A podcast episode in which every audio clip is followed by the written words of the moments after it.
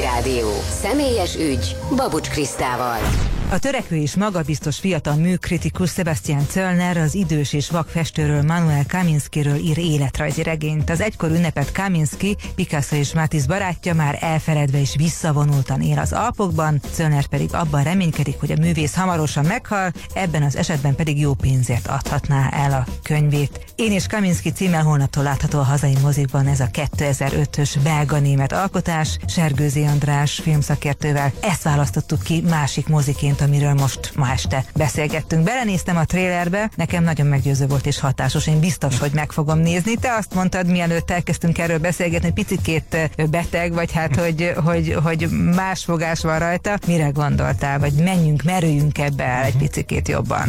Van egy kis groteszk jellege, tehát hogy na, eléggé meseszerű a film. Én eredetileg én ennél konkrétabb filmre gondoltam, tehát hogy realistábbra, de az egésznek van egy ilyen mese hangulata. Ugye ez a Manuel Kaminski, ez, ez egy nem létező festő, de hogy az egész történetet úgy írja le, mintha ez egy valóban élő szereplő lenne. Az első egy olyan 5-10 perces blokk a filmben, az egy ilyen áldokumentumfilm tulajdonképpen, ahol pörgő képekkel, archív ilyen, mint a Forrest Gump, ha megvan olyan archív, ilyen állarchív felvételekkel hozza be ezt a festőt a, a filmbe. Megjelenik Picasso, Dali, mindenki, maga a főszereplő is, aki ugye egy műkritikus, és tehát tulajdonképpen ezzel egy ilyen meseszerű környezetbe helyezi ezt a dolgot, hogy képzeljünk el egy végképzelt világot egy igazi festővel. És ugye ez az ellentét már ad egyfajta ilyen groteszk helyzetet, meg egy, egyfajta fricskát, hogy, hogy hát ez az egész úgy igaz, hogy nem is igaz. És akkor az egészet így végigjárja hasonló gondolatokkal, hogy a vakfestő hm, persze nem is vak, ő biztos, meg hát maga a vakfestő ellen, tehát kicsit ellentmondásosnak tűnik, noha azért van, tehát létezik festő, aki tényleg nem lát,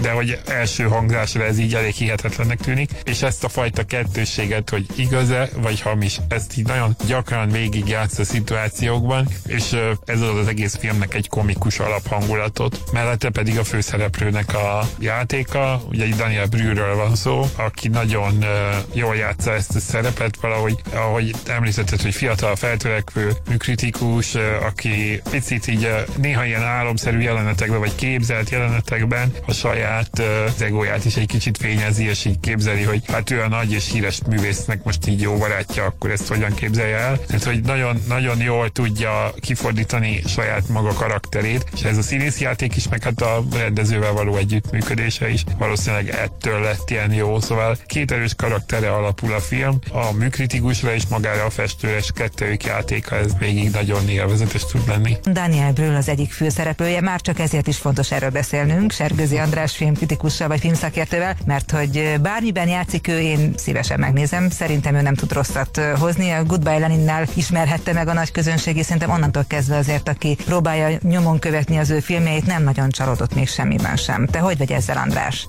Alapvetően én is szeretem a filmjeit, ezt különösen vártam, mert hogy ugye itt a rendező is ugyanazt, Wolfgang Beckernek a első és eddigi egyetlen nagyjátékfilmje a Goodbye Lenin volt, amiben közösen alkottak, és hát azért ez kérdés volt, hogy volt egy ilyen általános várakozás, hogy több mint tíz éve nem forgatott, nem készült saját nagyjátékfilm, hát mi lehet az, ami, amivel vissza lehet jönni. És igazából ez egy jó gondolat volt, hogy nem akarta meg lovagolni azt a sikert, tehát azt azért valamiféle mitosz már belengi azt a filmet, és nem akart egy Goodbye Lenin 2-t, hogy úgy mondjam, csinálni, hanem valami egészen mást, és tök jó, hogy, hogy teljesen el tudott rugaszkodni attól a dologtól, és, és született egy, egy ilyen film, ami egyben az előbb említetteken túl kicsit még arról is szól, hogy egyfajta görbetükröt mutat a művészeteknek és a különböző művészi allűröknek. Számtalan olyan interjú alanyként bemutatott művészkortárs vagy későbbi kritikus jelent meg a filmben, akiknek nagyon-nagyon jó gesztusai vannak, amik egy kicsit megnevettetnek minket, tehát hogy tök jól tudja hozni azokat a figurákat, akiket így el tudunk képzelni a festővászon egyik meg másik végén, vagy másik oldalán. Úgyhogy nagyon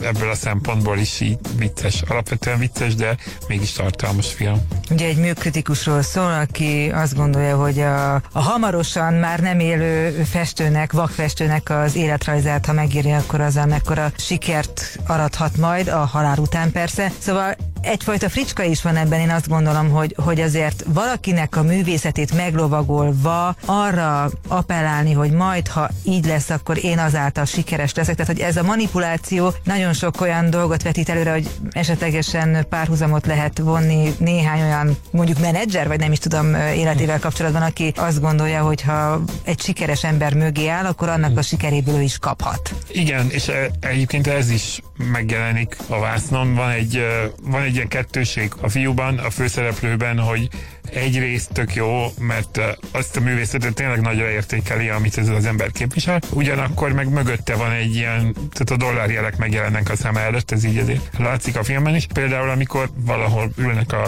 lakásban, és akkor csinál fényképeket ilyen automata önkioldó kamerával, és mindig arra figyel, hogy pont úgy álljon, álljanak a képen mind a ketten, mintha ők éppen nagyon jó barátságban lennének, és nagyon szuper. Tehát, hogy tök jól mutatja az általunk látott film az, hogy hogyan próbálja egy ilyen ember egy kicsit a saját javára fordítani a valóságot, tehát ez egy kicsit akár a szélesebb szakma szemszögéből is, vagy szempontjából is lehet egy görbetükör, nem csak a szűken vett festők és festészetnek a körében. Tehát, hogy igen, vannak ilyen fricskák benne. Mennyire élveztette a filmet? Van egy nagyon sajátos hangulata, nagyon ö, bele kell tudni rázódni, tehát az első mondjuk olyan 15-20 perc azért az, hogy oda kell figyelni, de ha bejön ez a stílus és felveszük a ritmust, akkor utána eltelik, hát ez is egy két órás film, de azért végül is elég jól, gyorsan pörög. Daniel Brühl főszereplésével holnaptól látható a hazai mozikban az Én és Kaminski című belga-német játékfilm. Ezt is ajánljuk megnézésre, Sergőzi András filmszakértő volt a vendégem. Köszönöm szépen, hogy itt voltál. Köszönöm én is.